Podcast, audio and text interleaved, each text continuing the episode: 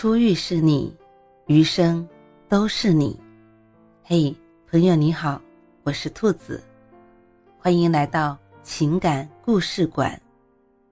在这寂静的夜里，愿兔子的声音能够陪伴你，温暖你。兔子与你在一起。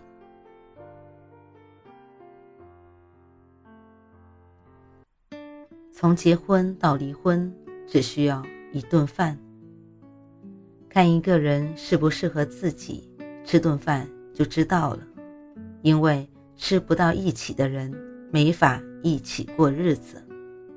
他只吃咸粽子，你觉得粽子就应该是甜的；他闻着香菜刺鼻恶心，你觉得清香可口；他喜欢大鱼大肉，你爱吃瓜果蔬菜。口味不同，无关对错。但如果无法彼此认同，就会在这些细枝末节的小事上栽跟头。博主艾特这是他的故事，曾有一条这样的视频。视频中写道：“他特别喜欢吃辣，无辣不欢。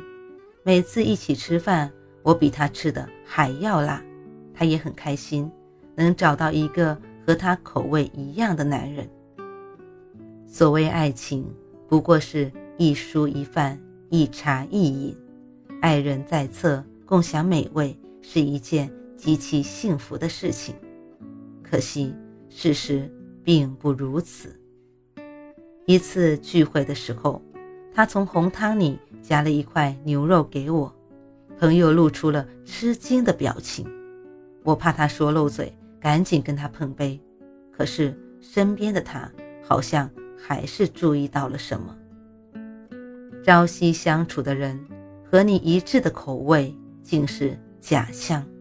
那一刻，我在女孩的脸上看到了迟疑。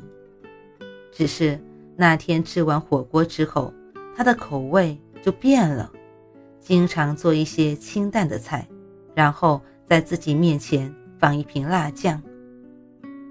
从来没有天生的合适，都是。偷偷的改变和迁就。很多人说能吃到一起得口味一致，我不这么觉得，而应该是，即使我们的口味完全不一致，我们也能彼此接受对方的喜好，去感受对方的感受。我喜欢吃西餐，也能陪你吃路边摊；你觉得外卖方便快捷，也能陪我买菜做饭。吃饭不只是为了果腹，在一起也不是为了搭伙过日子。哪怕口味或习惯大相径庭，也不影响我们越爱越浓。没有天生合适的两个人，只有互相迁就的两颗心。在一起之后，更无合不合适之说，只有想不想把对方留在身边。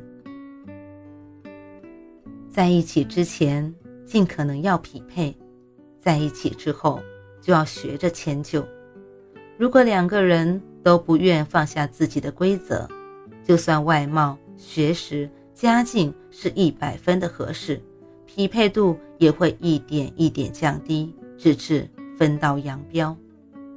电视剧《离婚活动》中的女主是时尚杂志的编辑，家境殷实。性格也活泼开朗。男主是救援队的成员，身材挺拔，面容帅气，业务能力也不错。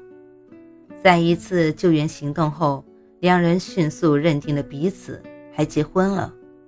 但很快，他们就闹得不可开交。因为职业特点，男主习惯了四点起床朝拜家训，可这打扰了女主的睡眠。他产生了严重的不适感，而女主的厨艺也让男主绝望极了。做汤放盐太多，煮饭太硬，做鱼也半生不熟。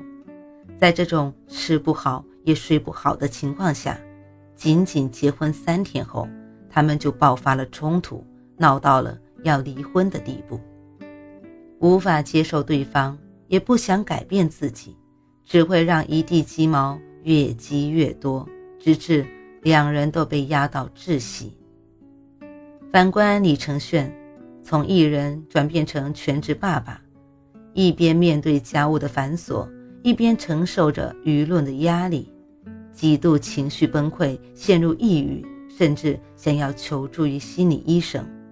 但他并不后悔当初做出男主内女主外的决定。男人的事业生命线比女性要长，男性可以随时重启事业，但为了生孩子。他把最黄金的时间付出掉了，戚薇也没有辜负这份牺牲。他懂他的辛苦，骄傲地称他为顶梁柱，对他只有持续的鼓励，没有任何的抱怨。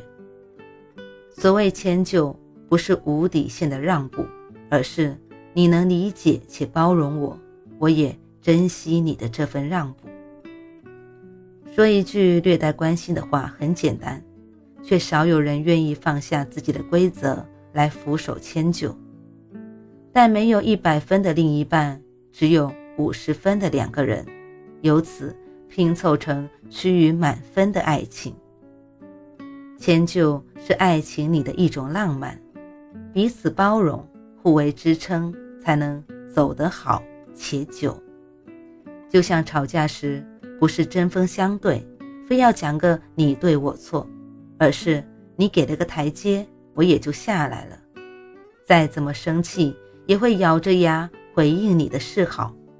再如吃饭时，不一定非要让不吃辣的人打着喷嚏、流着眼泪也要陪你吃川菜馆子，而是我们口味不同，却一直愿意陪彼此吃饭。因为吃什么不重要，住什么样的房子更不重要，重要的是。和你一起，仅此而已。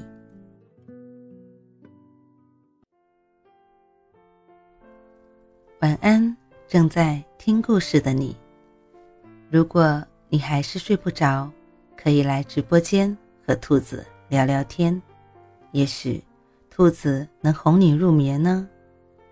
每晚十点，兔子都会在直播间等你，只为和你道一声晚安。好梦。